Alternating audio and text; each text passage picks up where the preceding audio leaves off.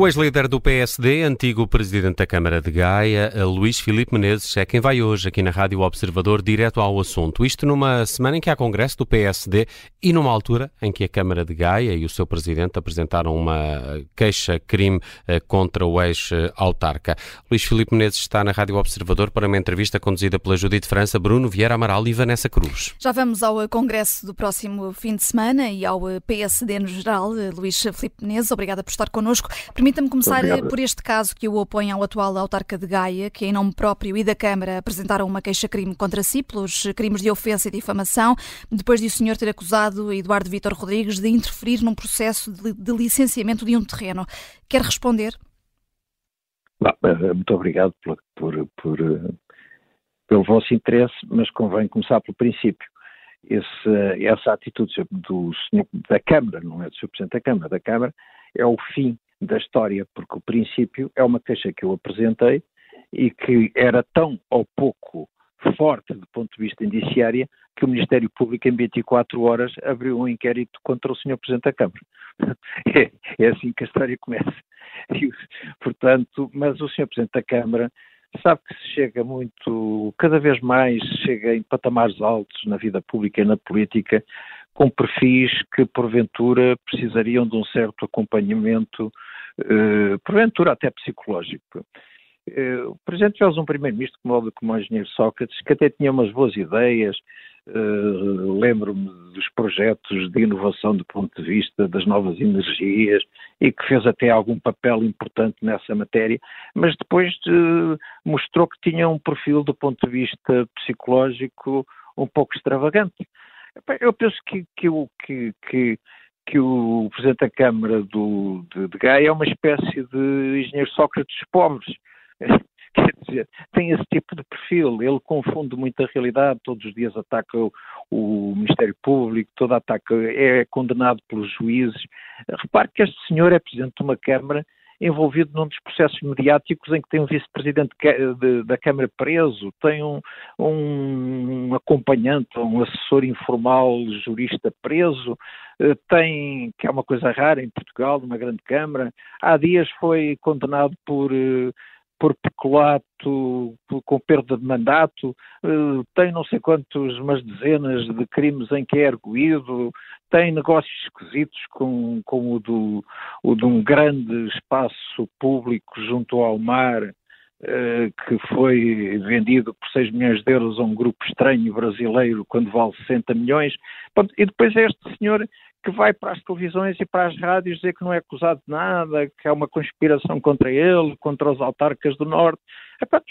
Eu diria que é um bocadinho, um bocado o, o engenheiro Sócrates da parolada. Pronto, enfim, cada, mas isto acontece na vida pública, na vida política, não há que saber. Uh, uh, eu foi com muita tristeza que o meu advogado me obrigou a apresentar uma queixa-crime, mas o que é que a senhora faria se chegasse um advogado ao pé de si, em nome do Presidente da Câmara, a chantageá-lo e obrigá-lo a vender um terreno e ele próprio autenticar a venda para, por interesse desse Presidente da Câmara? Epá, teria que fazer uma queixa-crime, que tinha ao seu lado ainda para mais cinco testemunhas. Portanto, eu penso que este senhor é um pouco Epá, tenho ouvido algumas declarações do engenheiro, do engenheiro Sócrates, por exemplo, em tribunal.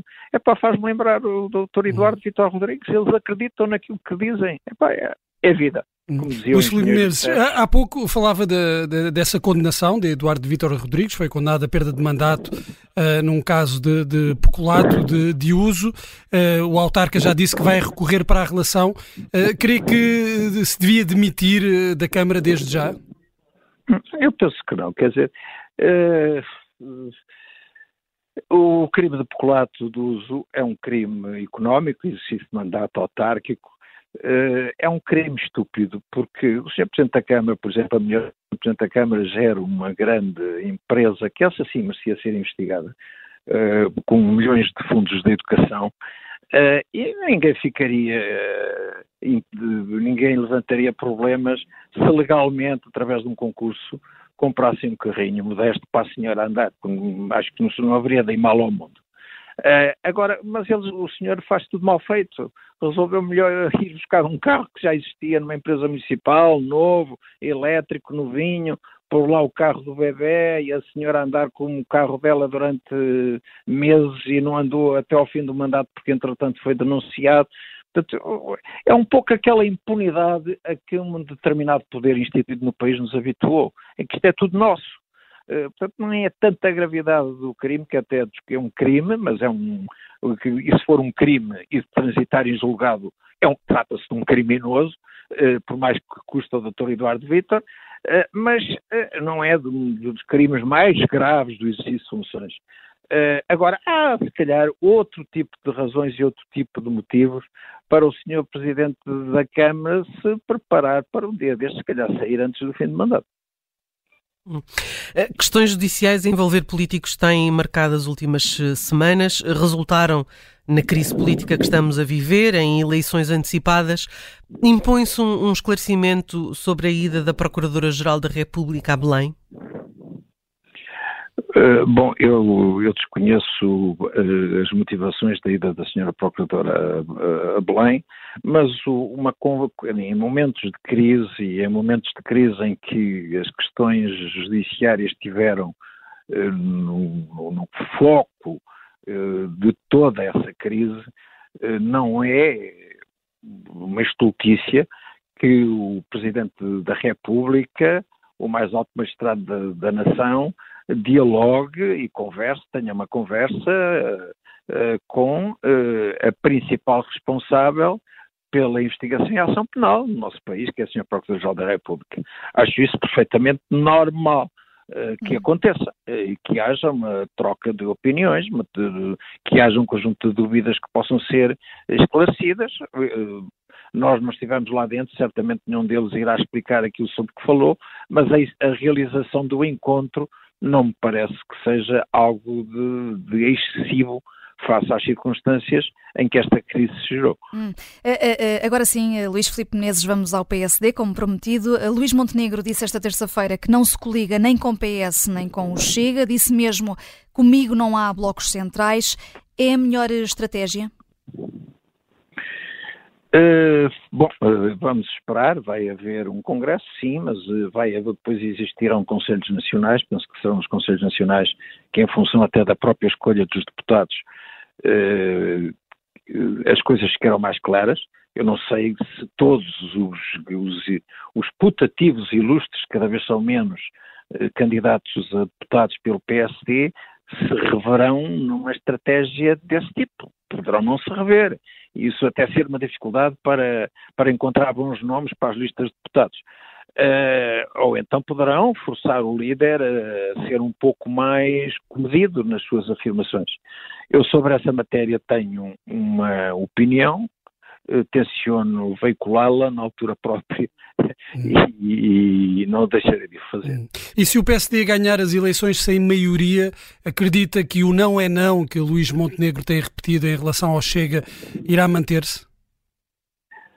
Bom, eu acho que políticos em matérias tão, que afirmam de uma forma tão perentória mudar de opinião não é nada saudável para a democracia. Temos assistido a isso, ainda assistimos há pouco tempo a isso numa determinada região do país eu acho que não é saudável.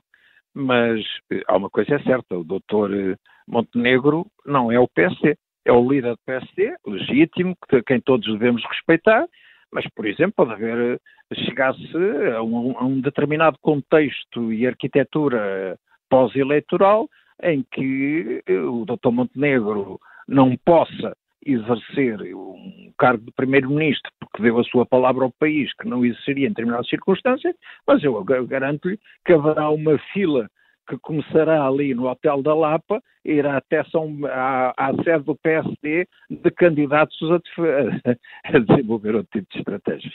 Hum. Qual é o melhor eh, opositor para Montenegro? Pedro Nuno Santos ou, ou, José Luís Carneiro?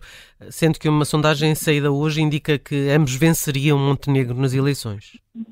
Eu penso que, que, que nesse momento estar a antecipar que, que, qualquer deles venceria Dr. Montenegro acho, acho que, é, que é abusivo porque inclusivamente há uma certa, estes dois candidatos é quase como que estivessem num estado de graça, tiraram-se agora para a frente como, como pessoas hum, mais mediatizadas e isso está sempre um certo calor às sondagens à volta dessas pessoas. Mas o PS, não, o PS não vive num estado de graça, não é estranho que nesta altura Montenegro não, não consiga capitalizar esse estado do PS?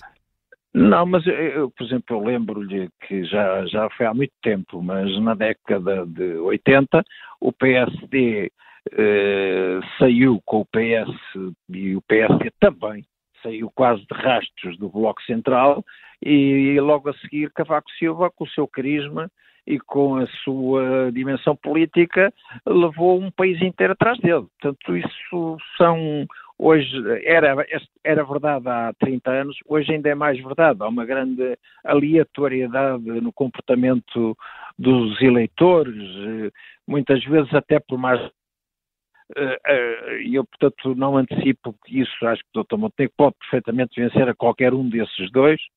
Uh, e, agora... ganhando, e ganhando Luís Filipe Menezes, o PSD, e se vier a formar governo, estaria disponível para integrar um executivo do PSD? Deixe-me dizer-lhe outra coisa: o PSD não precisa de, de, ganhar, de ser o partido mais votado para formar governo. O Partido Socialista rompeu com uma lógica que era para-constitucional, se quiser chamar-lhe, eh, ao formar governo perdendo umas eleições.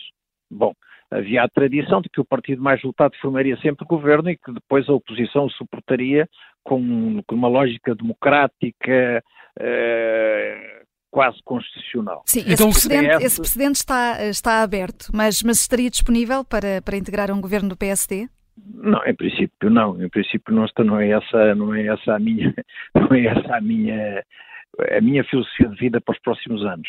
Mas eh, ajudar um líder do PSD a vencer eleições, ajudar eh, o partido a vencer eleições, eh, ajudar um governo do PSD a ser formado com qualidade, ajudar a haver uma Assembleia da República com deputados outra vez de uma qualidade superior. Aliás, é preciso pensar bem quem será o candidato do PSD, até num contexto de geringonça à direita, que seja aceito pelos outros partidos para ser Presidente da Assembleia da República, certamente que não será ninguém que seja, por exemplo, anti-Chega e anti-Iniciativa Liberal, porque senão teremos o mesmo fenómeno que tivemos aqui há uns anos, quando o Dr. Pedro Passos Coelho indicou um candidato que foi vetado pelo CDS.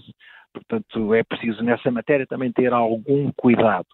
Uh, agora, uh, vamos ver. Daqui a 100 dias eu respondo-lhe mas, mas podemos depreender das suas palavras que aquilo que está em causa, o importante, é a obtenção de uma maioria à direita uh, nas próximas eleições, incluindo o Chega.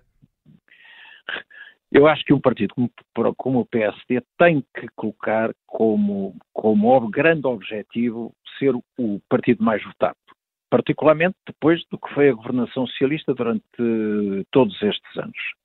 E tem que colocar como objetivo poder eh, governar sozinho ou governar não socorrendo soluções que possam ser minimamente polemizadas. Uh, agora, uh, para mim, em meu entender, uh, o Chega não é menos democrático que o Bloco de Esquerda. Eu acho que o Bloco de Esquerda é muito mais antidemocrático, muito mais defensor de ditaduras, muito mais amigo do, da Coreia do Norte, do Irão e da Rússia e de outros países democráticos como esses do que, do que o Chega. E isso, a matéria, para mim, é, é clara e indiscutível. Uhum. Só para terminar, Luís Filipe Menezes, acredita que vai ser um congresso de união em torno de Luís Montenegro? Acredito que sim, acredito que sim. Uh, acredito que vai ser, até porque não, as matérias do Congresso são muito à volta de questões estatutárias, poderá, e, e que nos Congressos, uh, os Conselhos Nacionais nesse particular até são mais vinculativos são mais livres. Nos congressos, uh, a maltinha que vai para lá vai para se portar bem porque está, porque está já comprou o fato uh, ali na Avenida da República para estrear no dia da posse na Assembleia da República. Portanto, toda a gente, toda a gente uh, se vai comportar de uma forma muito tranquila, porque é preciso unidade, porque não seja por, por ser heterodoxo que não se vai ter o lugarzinho uh, na mesa do orçamento. Portanto, esses congressos normalmente são sempre muito tranquilos. Uh, depois, os Conselhos Nacionais poderão ser mais turbulentos. Isso até é saudável. Hum. Obrigada, Luís Filipe Menezes, por ter vindo ao, direto ao assunto. Muito obrigado, eu.